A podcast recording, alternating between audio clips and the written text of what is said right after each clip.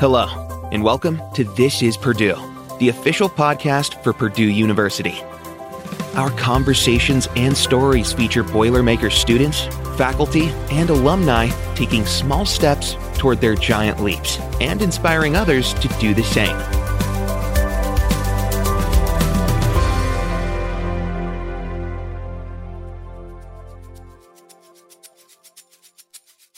Exploring civilizations of the past helps us better understand the world in which we live. For the past 20 years, Professor Michelle Buzon has studied the ancient Nubian city of Tombos in modern day Sudan, first as a graduate student and now as a member of the Purdue University faculty. Through her rich discoveries and the contributions of Purdue anthropologists like PhD students Katie Whitmore and Caitlin Sanders, Buzon is making giant leaps toward preserving human history by sharing its untold stories.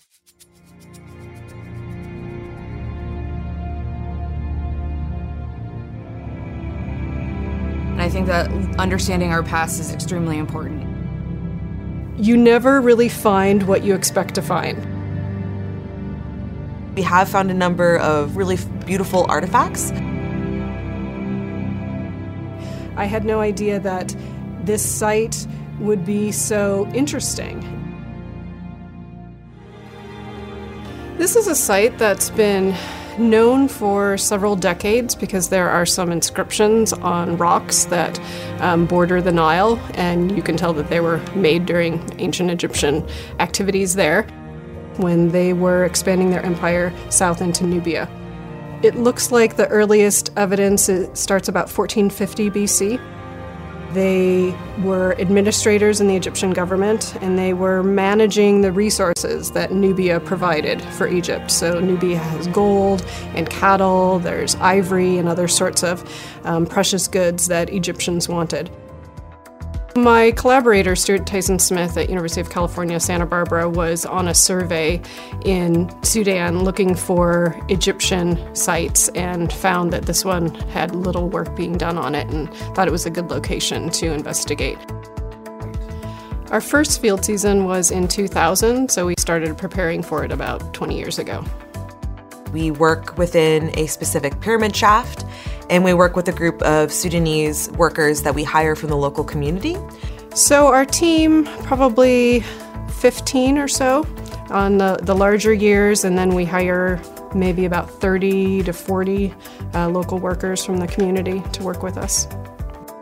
Before you find anything, it's a lot of just kind of brushing and shoveling and getting rid of some of the sand and dirt you sometimes have to kind of contort yourself in, in somewhat difficult positions to try to um, excavate the skeleton or the artifact without disturbing anything.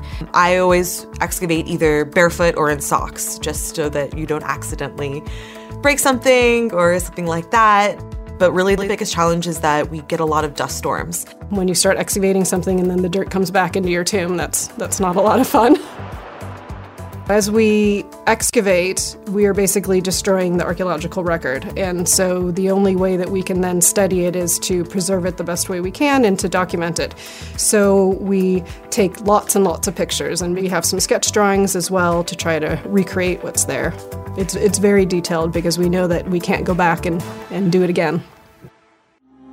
Last season, I had the chance to uh, excavate part of a toiletry box. So that was really interesting. It had um, a razor for shaving in there. It had a applicator for putting on eyeliner. It had little ivory boxes that had pigments inside um, that would have been part of a uh, makeup routine for an individual. One thing I try to remember when I'm excavating is that these are all individuals who lived in the past, right? They were somebody's mother or grandmother. And so, um, in cases when we can find complete burials, it really does feel like a whole person. And so, I think each one of those individuals is very important.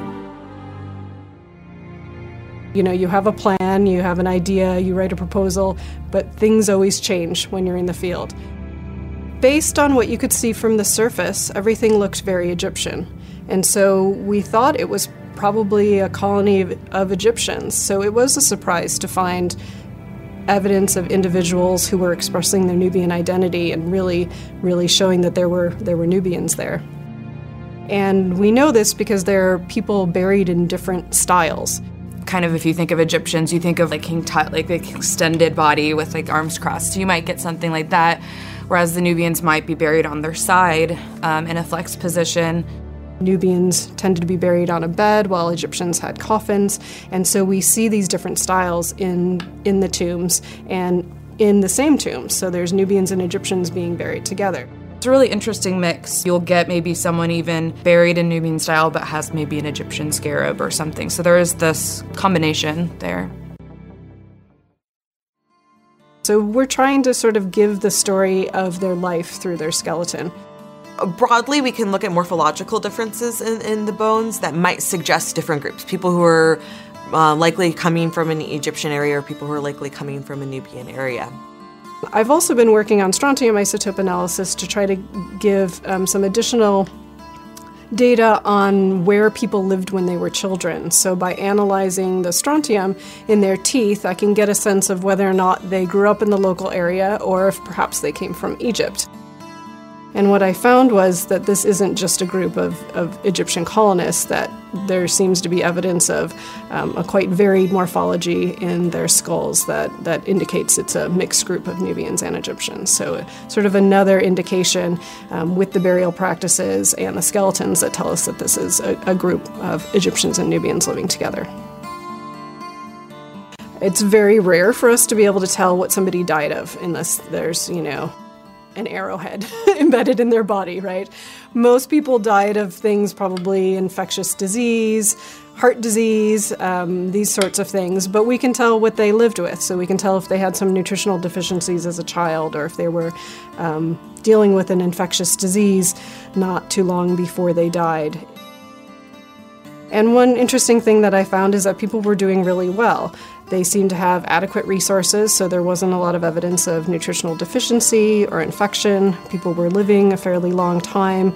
They had the kinds of conditions that you expect to see in a pretty healthy but aging population, arthritis and things like that.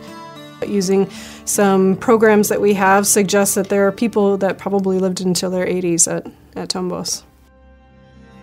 Archaeology is one way that we can tell the stories of people that haven't been written down. People change over time, and I think we, we like to divide people into different groups, but in reality, they may not have saw themselves in these two very separate groups that we say, oh, well, this is Egyptian, this is Nubian. And we see people combining features from these groups over time that leads to a different identity that we didn't really have represented before in the archaeological record. It's been really wonderful. I think a lot of people don't have a good sense of what Sudan is like, but the community could not be more welcoming. They're very kind, generous people. Uh, hospitality is something that's part of the Nubian culture. Everybody invites us over for tea, for a meal, and uh, you know we've grown up with the kids there now. I think you go into graduate school with certain ideas about what you want to do, and I took an opportunity to go to this site, and it sounded like a fun opportunity, and it's been an opportunity that's been going on for 20 years now. I had no idea that I would end up working at this site for that long.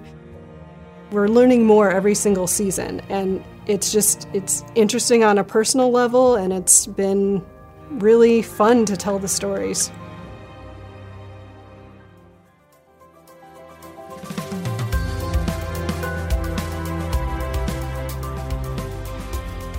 As he imparts a lifelong love of history, distinguished Professor Randy Roberts inspires Purdue University students to explore iconic heroes and landmark events of the past.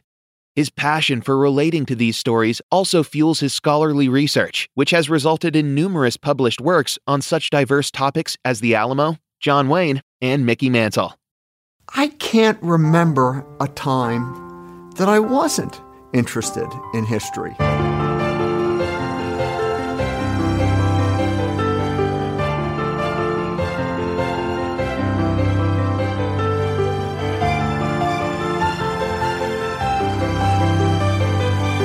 Came to Purdue in the fall of 1988.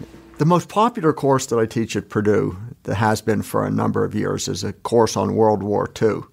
But I also teach the second half of the American Survey sometimes. I teach a course on sport history. I teach a big class, 250, maybe even 500 students. And I knew virtually all those students were convinced on the first day of class, this is going to be the worst course that I take this semester, okay? Because they've all had a bad experience with history, right? And I always felt, well, I can jump over that bar, okay? They have no expectations. The idea is to show the excitement of history. You know, when I walk into a classroom, every single time I think of the same thing. Okay, I have something to teach today. I will only teach it to this class of students one time in my life. I'm going to give it the best shot I can have. And what do I teach? I teach a course like World War II. Are you kidding me? If you can't make World War II interesting, you can't make anything interesting. It is the most compelling story, in my mind, in world history. Suddenly, they're interested.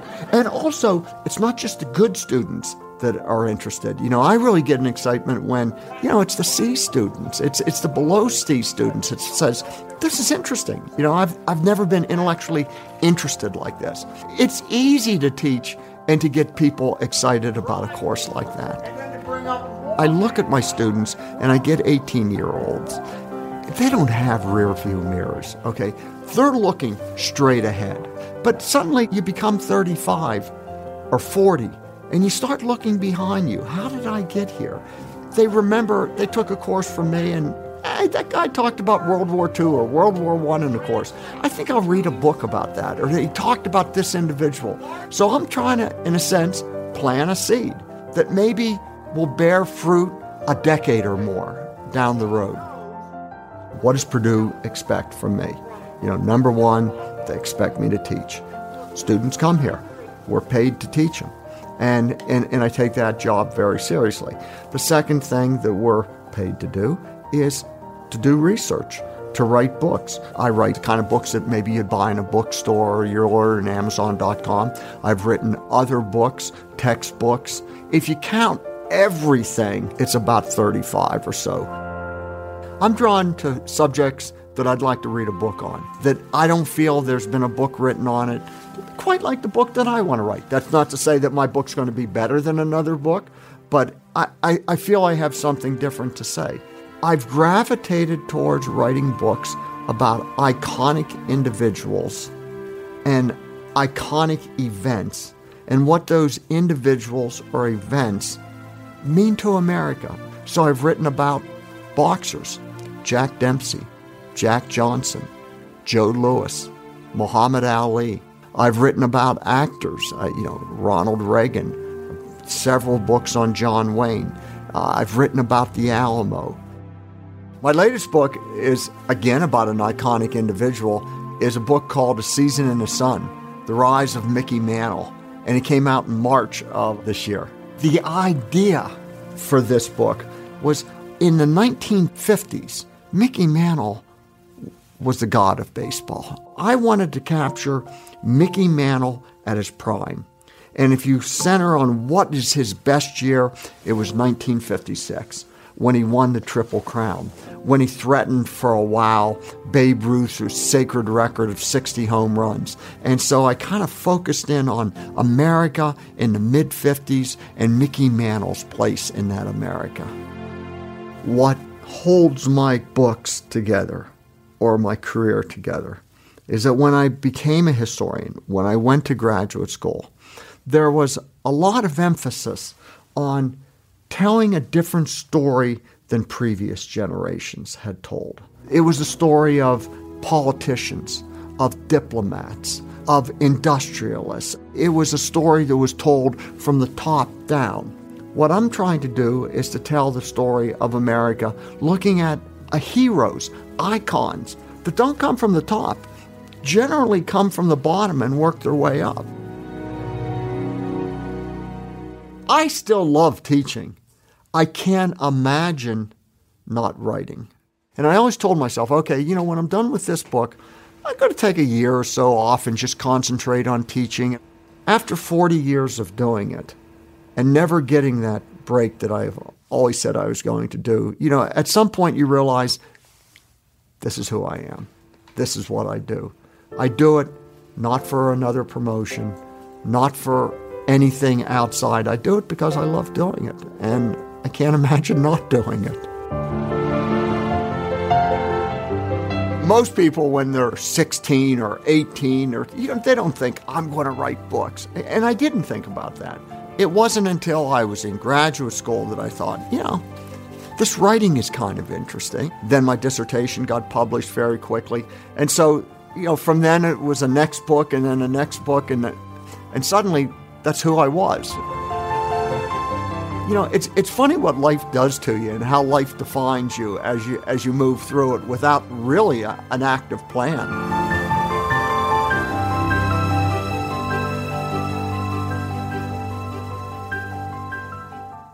Randy Roberts joined the Purdue faculty in 1988.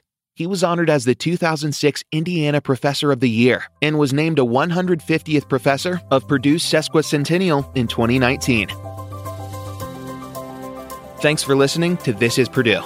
For more information on this episode, visit our website at purdue.edu/slash podcast. There, you can route to your favorite podcast app to subscribe and leave a review. As always, boiler up.